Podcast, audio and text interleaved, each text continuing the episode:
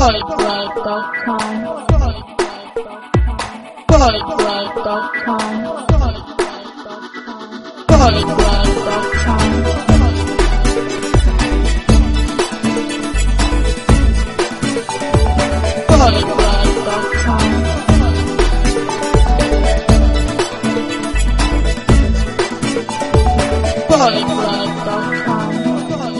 and welcome. No, I'm just too excited. Let's just get into it. I can't be bothered to wait for the, whole hello and welcome to Boagworld and broadcast and all those involved in designing. Yeah, none of that this week. We're just going to go for it. Go, Marcus, go. Say something witty and clever. Hello, Paul. Hi! Rob, hello, say something. Rob, say something witty and clever. I've been really excited to hear your preamble, and now I feel disappointed. Oh, have I taken it away from you? A little bit. Yeah, the shine has gone from this magical new experience. Sorry. Oh, that's so sad. No one listens to this show for any content. No, they just want to hear the banter. Truth is, no one listens to this show anymore. Right? But that's because this show doesn't exist anymore. No, but it does. We're stealth. Again now. Yeah. No, we're in stealth mode. Nobody shall know that we exist. Right. So, yes, as Marcus has alluded, we're now back weekly. Weekly, yes. Indeed. Right? So we're still going to do seasons, but we're only going to have like a week break between each season. Just the 1 week? Well, 1 or 2. I mean, like Christmas, I might give you Christmas Day off. How is that still a season, Paul? Explain. It's not. Well, we're going to have different topics each season. I see. So we're still going to have like topic-based stuff. Right. They're just going to flow. But they'll essentially flow from one season. There'll be a little break between for us to kind of take breath and then go for it again. But there won't be any long breaks, so people won't get confused and think that we're not podcasting anymore, which is what most people now think, which is great. It's like starting anew all over again because nobody actually listens to us anymore. That's quite depressing. You're still here. Yeah. I liked it when it was like... again from zero. when we had like 600 listeners, that was my favourite part. That's when I enjoyed it the most, because you knew everybody. It's like, you knew everybody on the show that was listening to the show. It's great. Yeah, okay, so what are these new shows? How are they going to work, Paul? That sounded like a very kind of professionally handed over question. What do you mean? What's the format? Are we going to do, I don't know, are we going to have famous people to interview? Well, maybe. I don't know, really. Like TV stars and stuff like that. We're returning to our roots, Marcus, okay. Right? And in the early days... Right, before we decided to be sensible and grown up. You know when we received so much criticism for the amount of waffle, right? Yeah. So suddenly then I started getting organised and I wrote all these long posts before we did the show. And essentially I think the show lost a bit of its waffleness. So screw everybody. Waffleosity. So essentially what happened is all the people that like the waffle stopped listening, right? So now we've just got left the people that like the structure. So what we're now going to do is change that so they don't like it, and then we'll have no listeners. So that's the plan. Going to be talking about things though, aren't we? Yeah, absolutely. Other than sort of the fact that I'm on a diet this week. I don't care about that. God, I do. Massively. This is big news for me. I don't do diets. You've done a diet before. I remember your wife putting you on one. Yeah, it's exactly the same thing. Basically, I'm going to a summer ball. Oh, no, an autumn ball. This is so funny. I'm going to make... My one instruction before we start the show was, don't say anything topical, because I don't want people to know. We're recording this in, July. Only July. When it's not going out until August. Yeah. And then immediately, it's not going out to September, I mean. Yeah, well, hey-ho. And you screw it up. No, that's quite funny, though, isn't it? But I can't fit in my trousers, basically. And she said, you're not buying another dinner jacket. You only wear it once a year. So, yeah, I couldn't really argue with that. So I'm living on crumbs. Yeah. So, hungry and angry. Yeah. Hungry and angry. It's going to be fun for this show. Interesting show. Great. So you were asking what we're going to do. Yes. Basically, each season is going to have an overarching theme. So between now and Christmas... We're going to look at awesome apps and terrific tools. See what I did there? Ooh, see? Yeah. It's clever, that, isn't it? So we're going to look at like tools that web designers or tools and apps that web designers and website owners and developers may find useful. And then next season we'll go on and we'll do something else. It might be cool articles or whatever else. So the idea is it's... What we used to do is everybody used to love the news section, and essentially the news section was never news, was it? It was like whatever I currently happened to have seen, even if it was 6 months or a year old. So we're kind of doing that, but we're not calling it news. But in between all of that, we might drop in some random interviews and whatever the hell we feel like, basically. That sounds like a great plan. Whatever the hell we feel like. Yeah. Marvellous. Entertaining, fast-moving, informative. The place to be for the six people still listening. I can't wait. But don't tell anyone else about it, because we don't want more listeners. Absolutely It'll not. Just ruin everything. None. Ruin everything. Okay, so, so we're doing this season, we're doing Terrific Tools, Awesome Apps, mm-hmm. which is great, and we've done a few. We sat down and we came up with as many apps as we could possibly think of that were even vaguely good, but that took to about 3 shows or something like that. So we really need people to kind of suggest, you know, what do people need to know about? What cool apps are out there? So if you are one of the 6 listeners, go along to boagworld.com/season/4, and there'll be like a comment section in there where you can post your cool apps and ideas, you know, stuff that you've seen that you really like and you think we ought to share on the show. And people then, there's also the ability on those to vote them up and down. So if there's one that you really like, say you like it, and if you don't like it, you can dislike it. And that, in that way, that'll kind of weed out the people that are just self-promoting and saying, hey, check out my cool new app, which nobody's ever heard of or don't care about. All right? So that's the plan if you're one of the 6 people listening. So, right, this week, what are we doing this week? We're going to try and do four apps a week. Mm-hmm. We're going to do, roughly speaking, this is only very roughly, a kind of designery thing, a developy thing, a website ownery thing, because those are our 3 audiences. And then we're just chucking in for good measure. We're going to talk about a bit of mobile and cool mobile apps, either apps that are good in themselves or apps that do, like, are maybe shit apps but look good or function well. So the one example you gave was Google Plus. Nobody uses Google Plus. Nobody cares about Google Plus, but they do have a good app. It's a very pretty app. Apparently. Mm. I'm told. Mm. I can say I've used it, so I wouldn't know. Oh. But there you go. That'd be an exciting one to talk about. It will be. I can't wait. I don't know what week we're doing that on, but hell, who knows? We're making this up as we go along. Okay. First up. Sorry, I'm just reading jokes. Oh, I see. That's what you checked out. I understand that.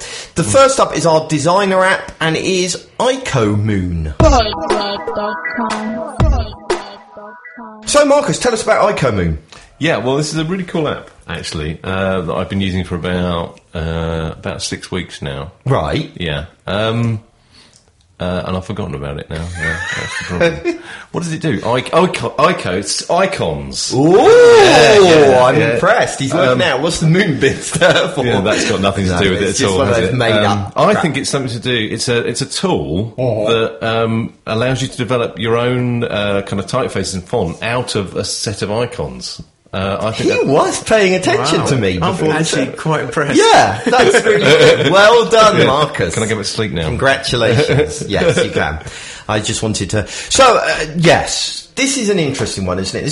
For me, this all comes out of Retina displays, which is interesting because you blogged about a book that somebody had written on that. I think I tweeted about a book about someone that wrote about a book. Tweeted. Some book about retina. About dealing with retina. Mm. Right, we'll link to that in the show notes. Ooh. Now, I said that in a really, really kind of... We'll link to that in the show notes because when we get the transcription through, now I can search on the phrase, we link to that in the show notes, and then I can remember to link to it, which is really cunning. Right, so you need to give me that link because I can't remember what it was. Or you wanted me to buy it and I haven't got around to it because I was... busy. That's right. Because I'm a busy guy. Why can't you buy it? Because I want you to pay for it. Oh, okay. Well, I can give you a credit card. That's fine. Well, anyway, so retina displays are everywhere at the moment. We've got them on the iPhone, the iPad, Macs, and you can guarantee everybody else is going to copy it. So it's the big, big area at the moment. And one of the problems with that, obviously, is that graphics look shit unless you do them at a high resolution, and then they take a long time to download, blah, blah, blah. So we really kind of need to, wherever possible, kind of go more vectory in our approach. Now, our options there are SVG, which works perfectly well and is perfectly good, but is... why is SVG never caught on? It's always been an amazingly good idea. Yeah. I think I first saw SVG kicking around in 2000 or 2001? I think it was, late 90s, wasn't it? It was always like, wow, that's amazing, but no one's ever really done anything with it. I know. I don't know why. It's really weird. Anyway, once again, we're going to ignore SVG. Great, good. Like everyone else. Like everyone else, as tradition dictates, even though it seems perfectly good to me.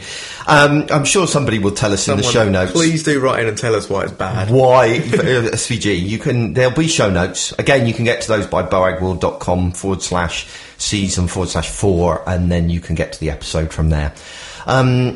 Right, yeah, so essentially we need to go vector. So what are our options there? We've got SVG, but nobody understands it or uses it. That's a huge sweeping generalisation. It's not true, but anyway. So our alternative is fonts, and of course now we've got web fonts, and web fonts are the cool thing that all the cool kids are doing.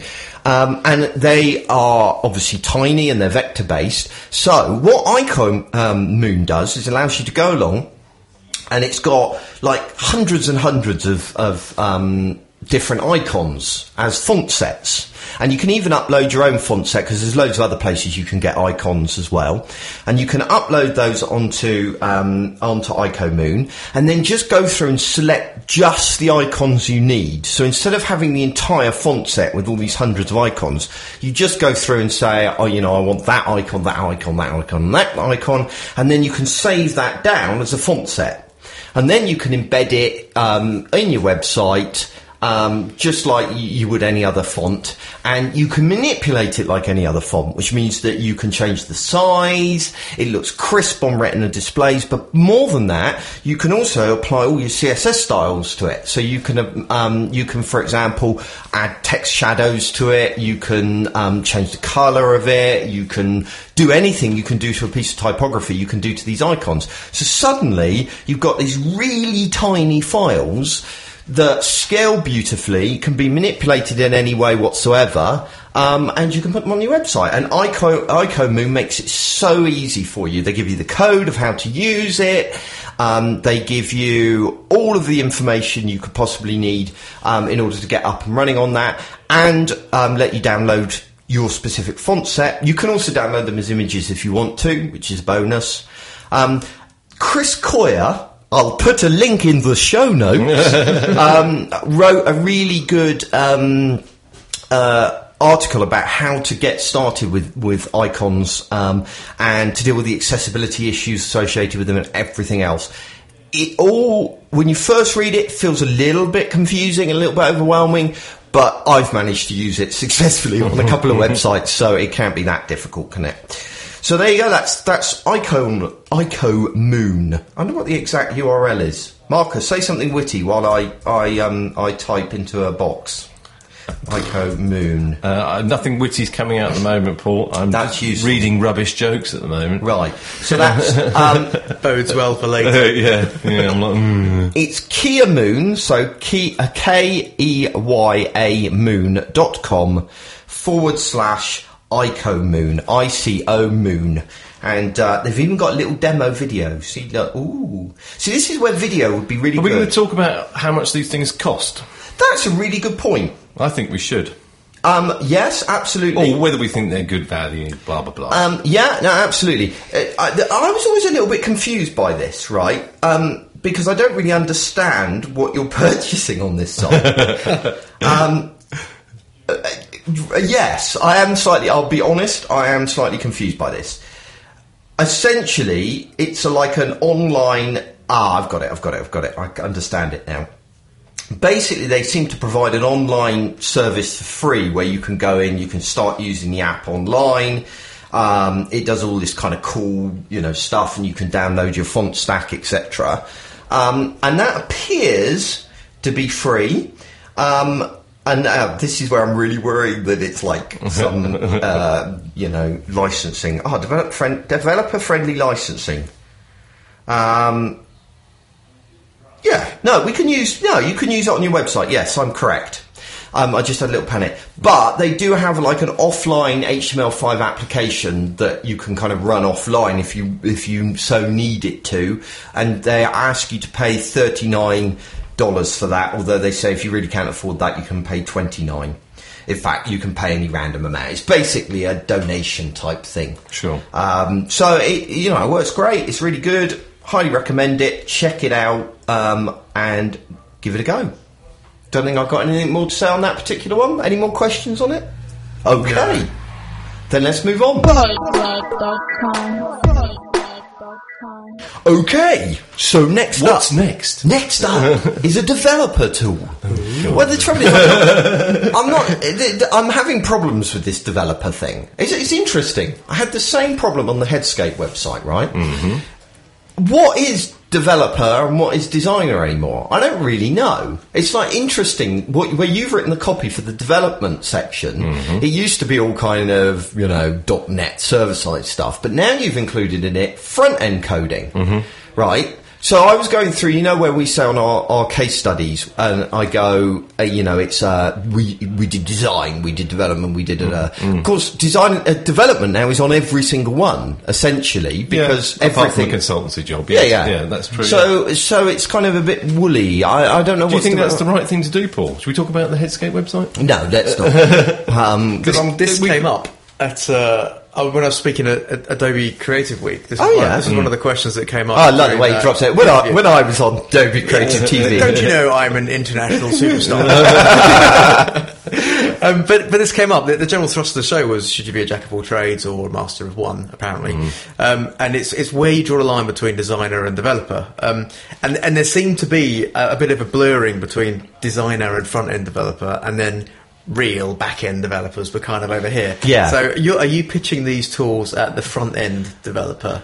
To be honest, I'm kind of having to at the moment because I'm not a back-end developer. So, you know, if I had to talk about... I don't even know what words to use here. Visual Studio... Whatever something they go use, I've heard them say it. Well, we should get we should get Craig up here and make him talk about stuff that he does use. Yeah, you've got even further, deeper developers than that develop software and operating systems. Yes, and stuff like that. Yeah. So using punch cards and abacuses. Yeah.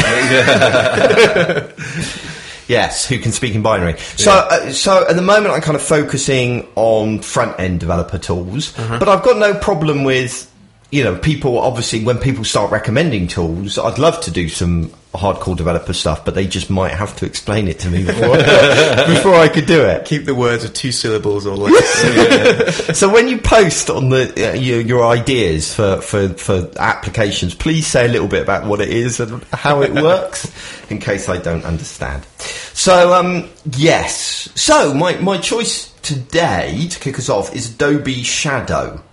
Most people, I think, have heard of Adobe Shadow, but I have. Even you have? Yeah, watched the video and thought, oh, that's cool. Yeah. And then sort of I'm not sure. I think a lot of people have done that, gone, oh, yeah, it's really good, but haven't necessarily used it a lot. While I have I've started using it quite heavily with the Headscape site and also when I did Boagworld. And it is massively, massively useful. So essentially what it does is it's a bit confusing that first of all you have to have like a little app that runs in the background. For some reason they insist on having this annoying box that, you know, why it can't just be a toolbar kind of application. But anyway, so there's this kind of application that runs in the background, which probably is Adobe Air. I think it probably is. And then you have an application that runs on your iPhone, your iPad, your Android device, whatever else. Mm-hmm. And then you have a plug-in for your browser, be it Safari or Chrome. I don't know whether they do a Safari one, actually. They definitely do a Chrome one, and probably... I don't know, I'd need to look that up. But essentially you do plugins for different browsers. And you have to have all these things running, and it's a little bit fiddly to set up. But essentially what it does... is it means that whatever is showing on your desktop browser is also then showing on your iPhone, your iPad, or your other device. So every time you refresh your desktop browser, it updates all of these other devices as well, which is friggin' brilliant. It's so useful. So it means that when you're testing, you can see it across all devices simultaneously. Wonderful. And I've been using it absolutely loads. So essentially, you know, as I'm coding stuff up, I can see what it's looking like on all the other devices as well. Because just resizing your browser doesn't do the job. You know, you can't just kind of stretch Chrome or Safari down to iPhone size, and it isn't the same. What do you lose, Paul? Why can't you just do that?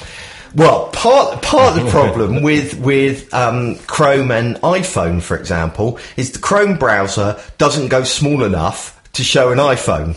Now, what's iPhone? 320, is it? Wide? Yeah, that's true. Yeah, it doesn't go, and it goes to 340. Yeah, you know. You always think, oh, it looks a bit wide. Yeah. So that's one problem. But you do also get strange weirdness sometimes. JavaScript runs slightly differently, or you know, there's always things, isn't there? Nothing ever goes bloody smoothly. Yeah, it's always good to test on the real thing. Yes. Simulators never cut it. No, they don't. I mean, you can get simulators for iPhone, but essentially all they're doing is pulling in WebKit, and that's not the same as doing it on the device. So no, it's really useful. Highly recommending it. Setting it up is a bit fiddly because you have to effectively install 3 bits of software to get it going. But once it's up and running, it's just great. It just does its thing. You do need to do a bit of pairing as well, which is a slight pain, to be honest. So essentially what you need to do is once you've installed your plugin to your browser, you have to then kind of launch the plugin. I'm just trying to find it in my list. See, we really should be have video. We should do a video show. If only you didn't insist on always recording the podcast naked. It's okay, we're sat around the table. So essentially it's a little pop-up box, and you kind of do a pairing with your various devices, so it knows what to refresh and what not to. So it's really good. It's really great. They're developing it all the time. For example, as of the recording of this, it doesn't currently support local host, which obviously if you're doing development is a bit of a pain. But all I've done is I've switched so that I use an local IP address rather than local host. But they are setting it up to change that so that it will work on local host. The other cool thing it does, which I forgot to mention, is if something does go a bit screwy on the iPhone and you think, what the hell's it done there? You can effectively view source, or inspect elements, should I say, of the mobile device on your local PC. Oh, that is clever. So you get like a bit of a Firebuggy type experience on your local. It's not as good as that, but it's not bad. You can inspect and do all that kind of cool stuff. So that works very, very well and is very useful when it does weird stuff. But again, at the moment with that, the URL has to be publicly accessible for them to do that, pass that across. But again, that's something they're aware of and they're working on. So, very cool app. Definitely get your hands on it. It's called Adobe Shadow. I'm sure you're capable of doing a Google search to find it up because it's got a slightly annoying URL. I'll put it in the show notes. You'll link to it in the show notes. Oh, yes. Link to it in the show notes. Let's get the phrase right. Otherwise, when I search, it's not going to work. Right. Okay. I think that's that one done. All right. Third up, Marcus's favourite application. This is one for website owners, although, to be honest, I think this application is for absolutely everybody. It is Evernote. Your favourite. Why do you think it's shit, Marcus? I don't think it's shit. I just think it's... all of these kind of organise-yourself apps, just sort of, I'd rather have a pen and paper, frankly. So we ought to say what Evernote is, in case you're one of the 3 people in the world that doesn't know what Evernote is. I just find it more... Yeah, go on then. Let's say what it is first. Yeah. Right, their strapline is remember everything. Mm-hmm. Right, so it's not for an organisation app. It's a remembering things app, right? Yeah, okay. So you can capture anything... from your iPhone, your iPad, your computer, Windows PC, on the web, Android device, absolutely everywhere. They've got an app for it, for everything and everywhere. So you can capture whether you're at your desk or out and about. You can access that stuff anywhere because it's on the web and it's then synced with your local devices. And this is where I think a pen and paper doesn't match it. You can find stuff fast. You can go back and search on it. Yeah, I'll give you that. And but that's the really cool bit. You can't doodle on it. And you can. Like, no, you can't. I'll tell you what you can. Well, I started doing... Draw little diagrams. Well, what I started doing with it is... Yes, you can do all of that. But you need to scan it into it. Yeah, you scan it in. And I've now got something called a SnapScan, which is a tiny little scanner. There's another one that I drool after, which is even nicer, which is called a Doxie. That's you should see the look on Paul's face as he's saying the scanner words. Doxie. We're learning something new about him. Yeah, getdoxie.com. And it's a beautiful little scanner, battery powered, little lock device. Take your page, run it through, is on Evernote. Job done. And what's really nice... Just one extra step that I can't be bothered to do. That's the thing. Yeah, but then what's really nice about it is because you scan it in, it will recognise your handwriting, it'll recognise the words in there, and now all of that is searchable. Yeah, that is... I'm not denying the usefulness of it. I just can't be bothered to go take that extra step. I just like little booklet and pen or pencil. Right. Well, I want to get into a little bit why it's useful for designers and about. You use it, don't you? I do use it. I my big issue I have with a pen and paper is I can't read my own handwriting half the time. So I needed something that I could type on. I really like it because it's cross-device. I don't use it for storing pictures or web clipping or anything like that.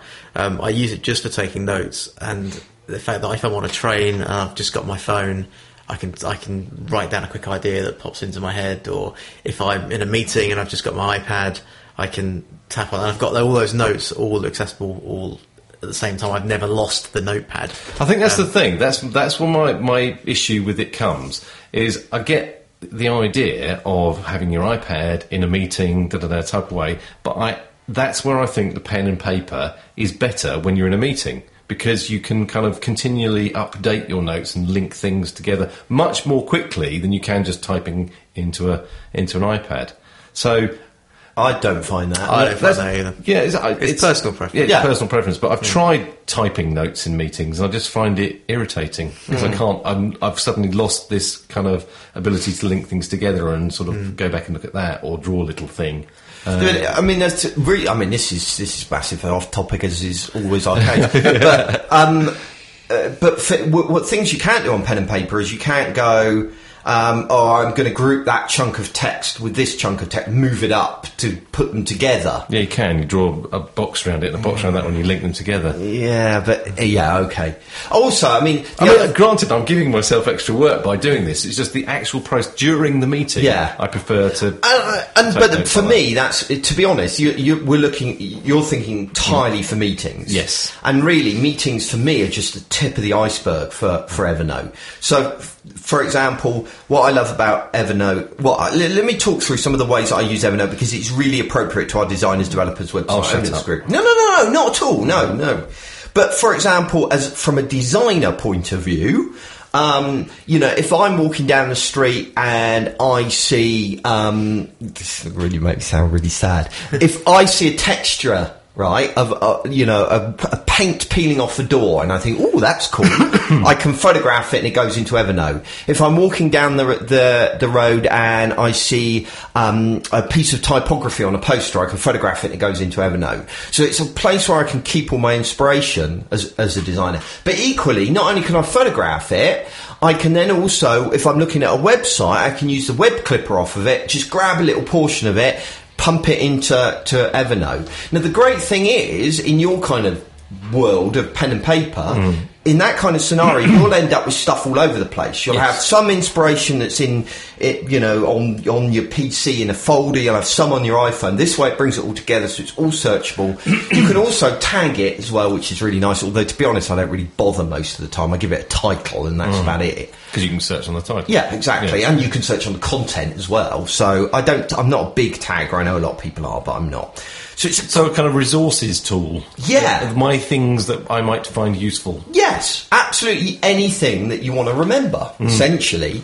Even to the point what's really good with it now is with its plugin, its web browser plugin. If I search on Google, right, and it returns my Google results, it'll also say, hang on a minute, you've got like 35 matches in Evernote. You might want to check that out, because obviously you've thought about this thing before. So it's really good for remembering stuff. So it's great as a way of collecting inspiration. That's one thing I really like about it. As a developer, it's a great way for producing, keeping like little snippets of code. So, for example, I came across, which I've forgotten, and I didn't put into Evernote, so there we go, that serves me right. I've came across this problem with doing the Headscape site, right, where I wanted to overlay on, I've got a screen capture of, you know, a pretty design that we've done, right, of a website, and I wanted to overlay a picture frame on top of it. And I wanted that picture frame to give an inline shadow to the screenshot underneath. Mm-hmm. So I had to effectively layer transparent PNG over the top of the graphic, of the image. The problem is now you can't click the image because there's a PNG lying over the top of it. Now I discovered there's a way of disabling in CSS, I think it's a pointer event. Yeah, pointer event, which enables you to disable the event on the PNG. So you can go effectively click through the PNG to the content underneath. Brilliant. Really good for transparent PNGs. Mm-hmm. Perfect thing. Drop it in Evernote. Then next time you need to do that, you don't need to Google it. It's there, ready to go. So that's really cool. I love it for kind of capturing bits of code and that kind of stuff and storing all that kind of thing. So it's really good for that. I mean, I've got it. Maybe I should try and use it. I feel like I'm forcing you, Mark, because you don't need to. It's okay. It did take me a while to get into using it. I knew that I needed a tool to collate my notes because I had bits of paper and notepads and all stuff all over the place, and some was in like a text file on my computer. So I knew that I needed a tool to get into, but I had to get into a workflow of always using it, and that actually took a while to make that transition. It was a kind of an actual choice. Going back to the pen and paper thing, actually, just reminded me of an app that you use and tweeted that you're obsessed with. The pen and paper thing, you know, okay, you could be like me and buy one of these fancy scanners, right? But you've also got a scanner, you've got an iPhone, you've got an iPad, you can take photographs of that, and there's an app you love, isn't there? Scanner Pro. Yeah. It's just the great... It's changed my life. It's just... we're both obsessed by scanners. What is it? We'll put... What was the phrase... We'll put a link in the show notes. Oh, yes. We'll put a link in the show notes. There we go. The wording of it, yeah. Go on, carry on. Yeah, no, Scanner Pro, it just enables you to take a picture, you know, with your phone. But then it turns it into a scanned-like document. Yeah. And so I use it for expenses. So if I'm on a train, and I'm always losing train tickets and receipts, and it makes the whole expenses thing a real pain in the backside when you try and do it 3 months later. But I've sat on a train, I've just bought the ticket, I take a picture of it, it's then beamed straight to Evernote or Dropbox or whatever you want as a PDF, and you can just submit it all together. Done. Yeah. It's amazing. It's changed my life. So you could use that to photograph written notes as well. Yeah. Exactly. And you do it with whiteboards. You're always photographing whiteboards. Yes, true. And that could go straight into Evernote. But what's really good about this scanner app is that it's got Evernote integrated to it. And the latest update that came out yesterday, have you updated? I haven't. Oh, it's a new update to Scanner Pro. Very exciting. Wow. It now will automatically, if you want, send stuff to Evernote. So instead of having to do it as an extra step... It'll go straight to Evernote. That's good. It's a shame that was kind of a contextual link you just put in there to do with timing about when this show's going up.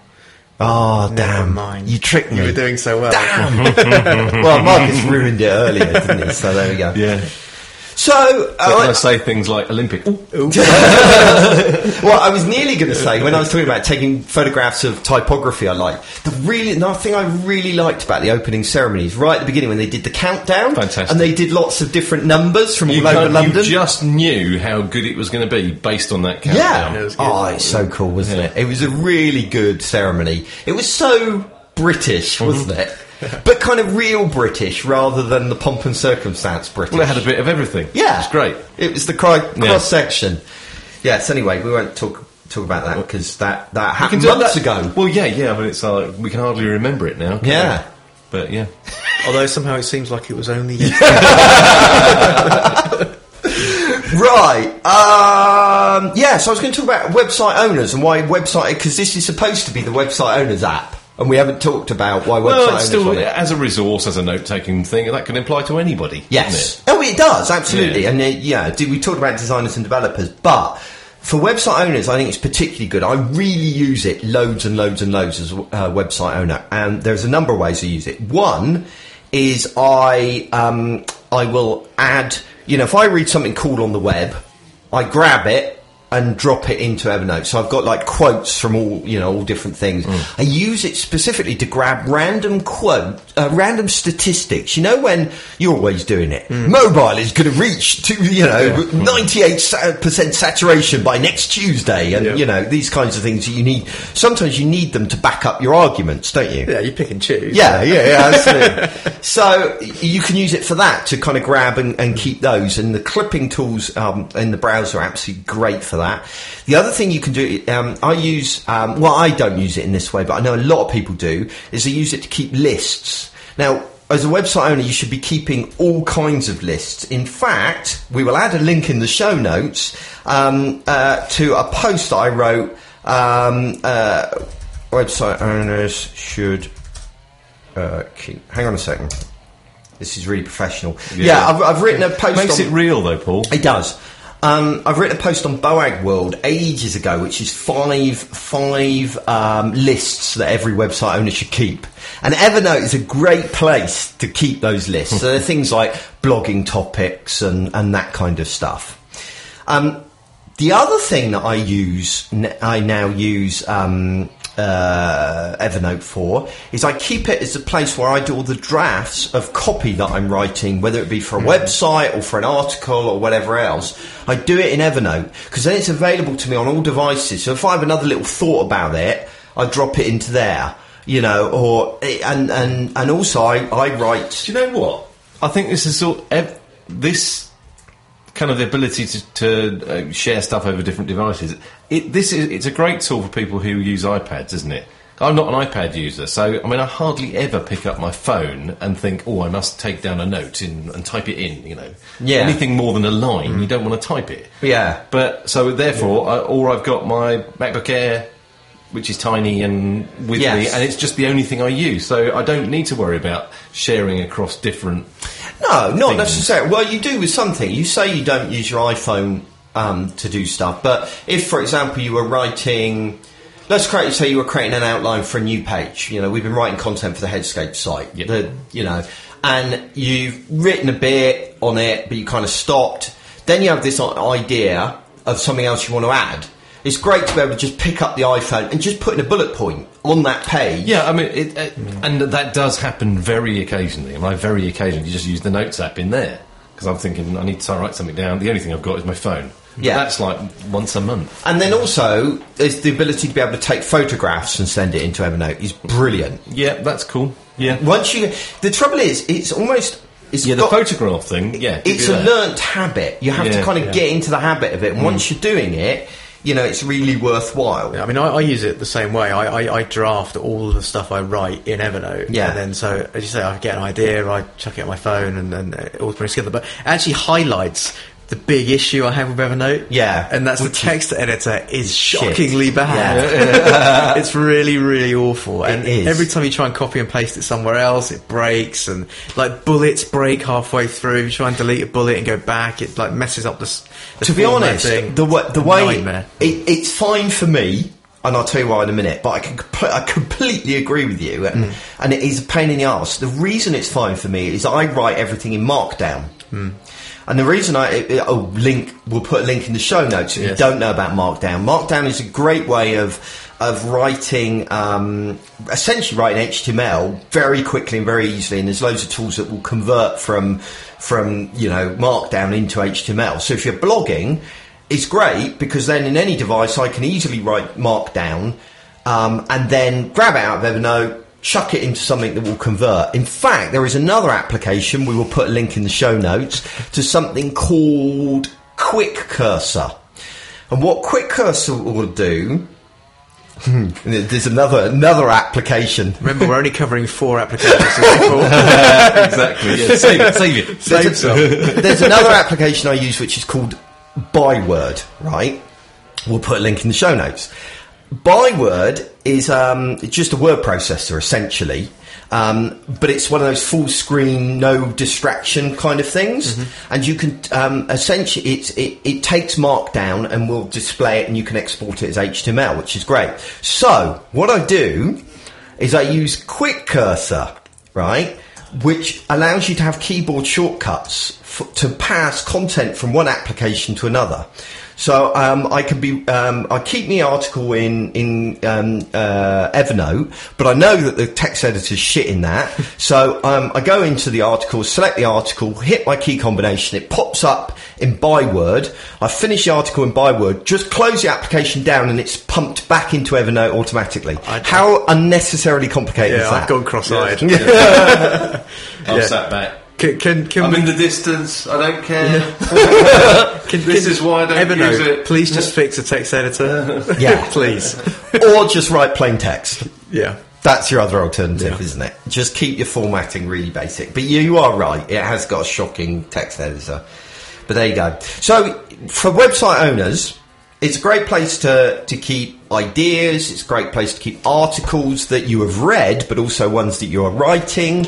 It's a great place for inspiration. If you see a website that's got some element in it you really like, it's great for keeping little snippets of statistics that you need to be able to quote in order to be able to justify whatever it is that you want to do. Even for things like I keep like marketing opportunities in there. So if I'm, if I want to, for example, get my website featured on a certain Smashing magazine or wherever else, then I kind of keep a note of correspondence. I almost use it as a very light kind of CRM tool of the kind of correspondence that's gone back to forth between me and those people, because you can send emails to it as well. You can forward emails to it. I have a question. Yeah. So obviously you can search. We've talked about Evernote far more than we're well into way loads of time. But anyway, you can navigate by search. You can go back in and think, oh, that thing I looked at, doesn't search. Can you create kind of categories and stuff like that? Different buckets to chuck things in? You can have two layers, essentially. You can have notebooks, right? So I've got a home notebook and a work notebook and a cool products notebook and things like that. And then you can have stacks of notebooks. So for me, I've got like an archive stack and I've got a working on stack, if that makes sense, where you can drag stuff. And then obviously you can tag things as well. Yeah. So you can be as sophisticated as you want to be. But to be honest, because the search is so powerful, it's almost like email. It's not worth filing email these days because, not at all. It's so easy to search on. Inbox zero, basically chuck the 2,000 into an archive folder. Yes. That's it. Done. Never read them. It's fine. Oh, just sort of a really good tool we can add to the list, which is an email tool. But that's not really to do with web design, is it? Why not? We're having one cool or one other one, aren't we? One random one, all right. Yeah. Okay. Talking of random ones, let's move on to our final app. So, Marcus, you'll be pleased to hear that our final tool is about Evernote. Okay. It's a mobile app. Have you discovered Everclip? I have not used it. You know what it does. You know the principles. So clip thing. It's a bit like a hair clipping clip. Up your hair. Everclip. No, it's not. You moron. I've completely forgotten what I was talking about. Oh, Everclip. What it does? Yes, essentially, what it allows you to do is collect clips together, a clipboard, right? So if you copy something, it'll go into Everclip, right? Mm-hmm. And then it'll go from Everclip onto Evernote. So it's a quick way of getting stuff into Evernote. Now, you might think, well, why can't I just copy and paste into Evernote? Yeah, of course you can.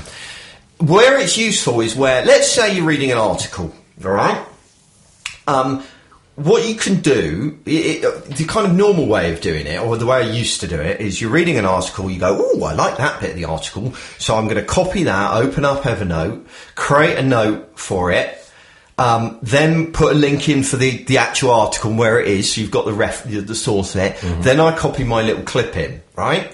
Then I go back into the original app. I go onto the carry on reading. Oh, there's another good bit. I'll copy that. I'll go back into Evernote, open up the app, the note again, put in the next one, and so on and so on. What you do is you launch Everclip, right? Then you leave it running in the background. You go into your article. You're reading your article. Oh, I like that bit. Copy. and it goes into Everclip. Get the next bit, copy, goes into Everclip, copy, so on, so on, so on, until you finish the article. Then you go into Everclip, and you can say, I want that one, that one, that one, put them all together in one note, and it puts the source URL in and everything for you. So it's a great way of just grabbing content, and you can mix and match. It doesn't all need to be from the same article. You could take, you know, you're on a web page and say, I want the image from this web page, and I want this bit of text, but I don't want the rest. So put those into Everclip, and then it goes, you just open up Everclip when you're finished, send it off to Evernote. So it's a really cool app, and the reason that I like it is because it's your fancy rule. No, there's very simple rules about what makes a good app. You know, it does one thing really well. You know, it's integrated natively, so it's integrated into the copy and paste function, so anything you copy goes straight into the app, and it just gets out of your way, you know, and actually the interface for the application is really minimal. You know, it really has very, very little in it, other than a kind of, essentially, a list of things that you've copied. You know, I'm just opening it now, and look, oh, I'm showing you guys. Yeah, look. It's, you know, essentially a list of all the different copied items, and I can go on that one. Except you can never. Have you noticed that? You can never click on the iPhone from an angle, and that one, and you can say the order you want them in, and then just click. And then off it goes to Evernote, job done. Very clever. I just think that's brilliant. It's a really clever, simple app that does one thing and does it really well. Perfect. And I think it's like 69 pence or something. That's extortion. I know. Oh, we didn't talk about the cost of the other one. Evernote's free, isn't it? Evernote's free. So, woo. Yeah. So we've got Shadow was free. Oh, right. So all the ones today, except Everclip, are free, and Everclip is like 69 pence. Okay. So that about wraps it up then. For this week, which is really cool. I was at this point going to ask people to, you know, let others know that the show's back on. But you don't want them to. But I have decided I don't want them. Right. Essentially what happened is, when we took our hiatus was around the same time that the Big Web Show started with Jeffrey Zeldman. Yeah. And essentially, he took all of our listeners. Mm. Now, I went round his house and knocked on his door and asked if I could have them back, please, mister. And he said no. And told me that I was a pesky kid and to get off his lawn. So I think what we'll do is we'll be stealth, and the kind of six of us, because there's six listeners and us, we'll creep round his house and egg it, and we'll take that kind of approach to it. So that's so don't tell anyone that we're doing the show, least of all Jeffrey Zeldman. He's getting old, bless him. Not long of this world. Yeah, so we just wait till he dies, I think, and then we'll have all his listeners back. Pick up the pieces. Oh, God. This is like sacrilege. I'm sorry. I can't believe what you're saying. So I guess all that's left really is Marcus's joke. Yeah, God, I've spent most of this show trying to find something half decent. I don't understand. It's like the whole of the internet. Yeah, you would. You try it. Right, you do that, and I'll read this one. This is called A Pirate at the Local Bar Discusses His Past. Like you meet a pirate. A seaman meets a pirate in a bar and talk turns to their adventures on the sea. The seaman notes that the pirate has a peg leg, a hook, and an eye patch. The seaman asks, "So how did you end up with the peg leg?" The pirate replies, "We were in a storm at sea." I'm not going to do a pirate voice, by the way. I just need to do my normal voice. Yeah, bold. You can tell this one. "I was swept overboard into a school of sharks. Just as my men were pulling me out, a shark bit my leg off." Like they do. "Wow," said the seaman. "What about your hook?" "Well," replied the pirate, "we were boarding an enemy ship and we were battling other sailors with swords. One of the enemy cut my hand off." And he said head then. This is the usual delivery style. "Incredible," remarked the seaman. "How did you get the eye patch?" "A seagull dropping fell in my eye," replied the pirate. "You lost your eye to a seagull dropping?" the sailor asked incredulously. "Well," said the pirate, "it was the first day I had my hook." That's quite funny, actually. Well done. It was worth the wait. Okay, here's my attempt, right? From a quick Google. Why was the font tag an orphan? Because it didn't have a font family. It's a CSS joke. I think you need to be a designer to kind of get that. Yeah, that's hilarious. Everybody listening to this. 5 people laughing right now. Yeah, he's gone down to 5, is it? Or are you presuming one of them is not listening? One of them isn't the designer. Oh, right, okay. Yeah, but surely it's run half of that because the rest of the, because it was a fairly poor joke as well. It was a wonderful joke. That's witty and insightful. No, I liked your pirate one. That was good. Pirate jokes, can't go wrong. So we're back next week. Yes, with more apps. What was it? Awesome apps and terrific tools. I have to get that in again. I'm very proud of that. Mr. Alliteration over there. I'm very proud. I'm very proud. All right, well, I'll talk to you guys next week. And don't forget, please, please, please, don't tell anyone about the show, but do go and start submitting apps. Otherwise, this is going to be the shortest season in history. Well, I'm not so sure the amount of apps you use, Paul, but we'll probably manage to do about 20 shows before we use somebody else's idea. That's not fair. And anyway, I've used most of them in this show. It's been far more than 4. All right, thank you very much for listening, guys, and speak to you again next week. Bye. Bye. Bye. Bye.